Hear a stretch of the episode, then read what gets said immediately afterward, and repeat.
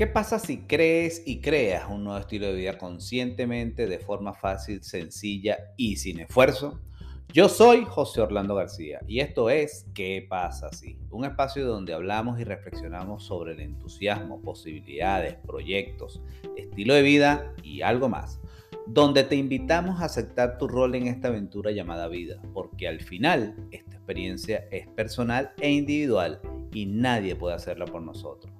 Sin embargo, lo que sí podemos hacer es tomar las diferentes herramientas o superpoderes, como me gusta llamarlo, que otros héroes y heroínas han demostrado que todos tenemos. Y de esta forma poder hacerle frente a cada villano que se presente durante nuestro viaje.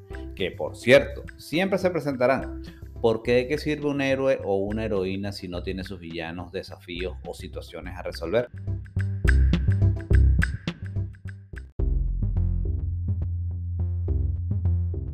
Hola, ¿cómo estás? Ojalá que estés excelente con energía y vibración por todo lo alto. Si no es así, no pasa nada, estás en el lugar correcto para subirla. Te doy la bienvenida a un nuevo episodio de nuestro podcast. ¿Qué pasa si? Hoy te voy a hablar sobre cinco estados mentales que nos detienen en la vida y cómo combatirlos por Chin Hen Ji.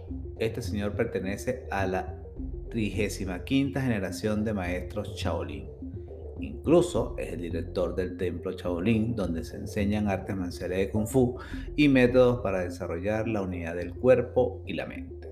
Así que te invito a que pases adelante y te relajes mientras yo te hablo de cómo puedes volverte inquebrantable conociendo estos cinco estados de la mente. Y te revelo la fórmula de cómo podemos combatirlo que nos propone el maestro Shaolin Chi Hen Ji.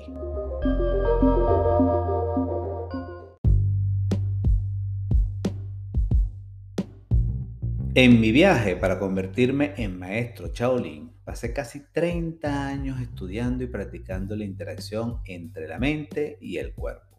Esta es una parte esencial de la cultura y filosofía de las artes marciales Shaolin, que se remontan a más de 1500 años. Sin embargo, una de las enseñanzas más importantes es la que llamamos los cinco obstáculos del dominio propio. Estos son los estados mentales centrales que nos impiden ver con claridad tomar decisiones inteligentes, alcanzar nuestras metas y vivir una vida más feliz y armoniosa. Primero, el deseo sensual. El deseo sensual es un placer entrelazado y surge cuando tenemos un profundo deseo por algo que estimula uno o más de nuestros cinco sentidos, o sea, visión, oído, olfato, tacto y gusto. Imagina que has pasado la semana practicando medio maratón pero en la segunda semana un teléfono inteligente lo interrumpe pidiendo tu atención. Tú cedes y terminas navegando a través de tus redes sociales durante horas y el tiempo que habías reservado para practicar ahora se desperdicia en otra cosa y has perdido el rastro. Los deseos sensuales no siempre son malos. La idea es que cualquier deseo, saludable o no saludable, puede convertirse fácilmente en una obsesión, adicción que nos distrae de nuestros objetivos. Practica la superación del deseo propio. La única forma de luchar realmente contra una tentación es pensar profunda y cuidadosamente sobre las posibles consecuencias de sucumbir ante ella. La próxima vez que surja un deseo sensual, pregúntate, ¿esto me ayudará o lastimará a la larga? ¿De qué manera? Segundo, lo haré. La mala voluntad es lo opuesto al deseo sensual. El estado mental de no querer algo debido a un fuerte disgusto o rechazo hacia él. Puede involucrar una actividad, situación o persona. Para reparar una relación con un amigo, por ejemplo, debes sentarte y hablar sobre los problemas que afectan a su relación. Pero como odias la confrontación, incluso las no agresivas, evitas tener una conversación por completo. Y también puedes seguir haciendo lo mismo con otras relaciones. Las emociones negativas, por ejemplo, el miedo, la ira, la frustración, son una parte natural de la vida. Pero pensar en ellos nos impide avanzar, simplemente nos quedamos atrapados en estos estados emocionales. Practica la superación de la mala voluntad. En lugar de ignorar tu mala voluntad, investiga sus raíces. Si no te gustan las confrontaciones, pregúntate por qué. Tal vez sea porque nunca has tenido éxito en encontrar soluciones a los conflictos. Piensa en las experiencias pasadas. ¿Qué salió mal? ¿Qué podría haberse hecho de manera diferente? Busca ver con esto una oportunidad para aprender más sobre ti, dejando a un lado las viejas costumbres y probando otras nuevas. Tercero, pereza y letargo. Un estado de inacción conduce a la pereza y al letargo. Es el resultado de tener poca energía y falta de motivación. La pereza y el letargo también pueden venir en forma de derrota, autocompasión, pensamientos de inutilidad, complacencia e incluso depresión. Tal vez lo estés experimentando en tu carrera porque te sientes desmotivado por el trabajo que haces o no crees que eres lo suficientemente bueno. En el budismo a menudo se describe como encarcelamiento. Cuanto más le permitas controlar tu mente y tu cuerpo, más rápido se cerrarán las paredes sobre ti. Practica la superación de la pereza y el letargo. Como todos los obstáculos, debes identificar qué te llevó a este estado mental. Luego recuerda tus objetivos y lo que te inspiró en primer lugar. En otras palabras, cuáles son tus motivos para que te motives a salir de ese estado mental. Comienza a tomar medidas para, para atravesar las paredes puede ser tan pequeñas y simples como llegar a un mentor o hacer una meditación caminando. Cuarto, la inquietud es el resultado de una mente inestable. Esto sucede a menudo a personas que están constantemente preocupadas o ansiosas por el futuro o que se juzgan a sí mismas u otras personas por sus acciones. En el budismo, la inquietud se conoce como tener una mente de mono, saltar constantemente de una rama a otra, incapaz de mantenerse enfocado. En tiempos de inquietud nos volvemos más vulnerables a los caprichos y podemos actuar de manera que luego lamentaremos, lo que alimenta aún más los, los obstáculos. Practica la superación de la inquietud. Observa tu inquietud mientras sucede. Tu mente podría estar agitada por la frustración por algo que lamentas no haber hecho la semana pasada. Reconoce ese sentimiento, entiéndelo, luego déjalo ir. La meditación es una de las formas más efectivas de superar la inquietud.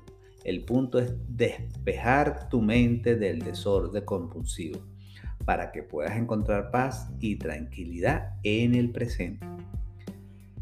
Y quinto, la duda escéptica conduce a dudas y cuestionamientos incontrolables. Este obstáculo se puede comparar con una tina de agua removida con lodo y colocada en una habitación oscura. La falta de luz y nubosidad dificulta ver con claridad. Puedes cuestionar tus habilidades. ¿Soy capaz de hacer esto? ¿Qué pasa si fallo? ¿O es el consejo del mentor? No tiene suficiente experiencia sé más que él o sus decisiones. ¿Estoy haciendo lo correcto? ¿Qué pasa si sucede algo malo? Practica superar la duda escéptica. La duda puede ser tu amiga. Puede existir como una señal de que necesitas retroceder para reconsiderar tus opciones. O puede indicar algo, por ejemplo, una decisión o una tarea dada. ¿Es una violación a tus valores? La clave es desafiar tus dudas. Pregúntate, ¿tiene sentido el razonamiento detrás de mis dudas? ¿Hay lógica en ello? ¿O realmente solo me desconecto de mis objetivos?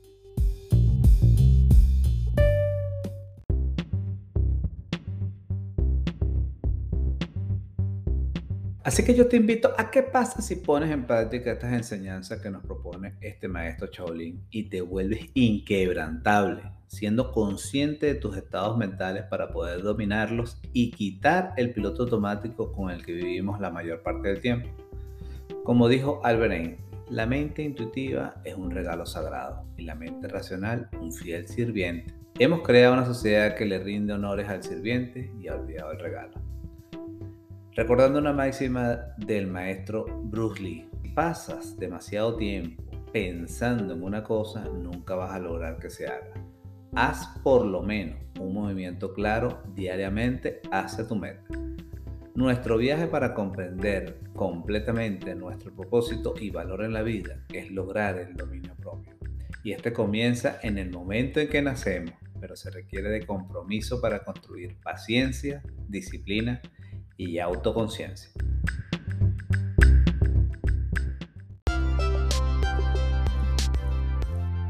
Por el momento yo me despido. Hasta el próximo jueves donde te estaré compartiendo otra píldora de sabiduría. Recuerda que puedes seguirme en tu plataforma de podcast preferida o por YouTube como ¿Qué pasa si? Además te invito a visitar mi sitio web www.jogarciar.com y mis redes sociales las cuales te dejaré en los detalles en la descripción del episodio.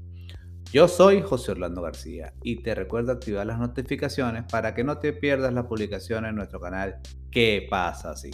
Adicionalmente, si te gusta este tipo de contenido y consideras que es de valor y otros pueden beneficiarse de él, compártelo. Y si puedes, dependiendo de donde nos estés escuchando, regálanos un like o cinco estrellas para llegar a más personas. Y por cierto, no te olvides que tú eres el héroe o la heroína de tu propia historia. Solo queda de ti aceptar tu rol en esta aventura llamada vida. Hasta una próxima oportunidad y gracias por escuchar. Pero sobre todo por pasar a la acción. Ah, y no olvides nuestro lema. Hagamos que las cosas sucedan.